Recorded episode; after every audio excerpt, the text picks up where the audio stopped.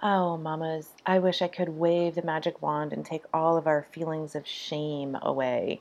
You know, there's a difference between guilt and shame. Guilt says I have done something wrong, like maybe you snapped at your kid, or you're looking back at the last year and X, Y, or Z isn't, you know, as good or as perfect as you wanted.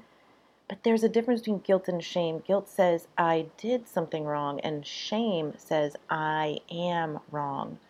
Mamas, you can't do better until you know better.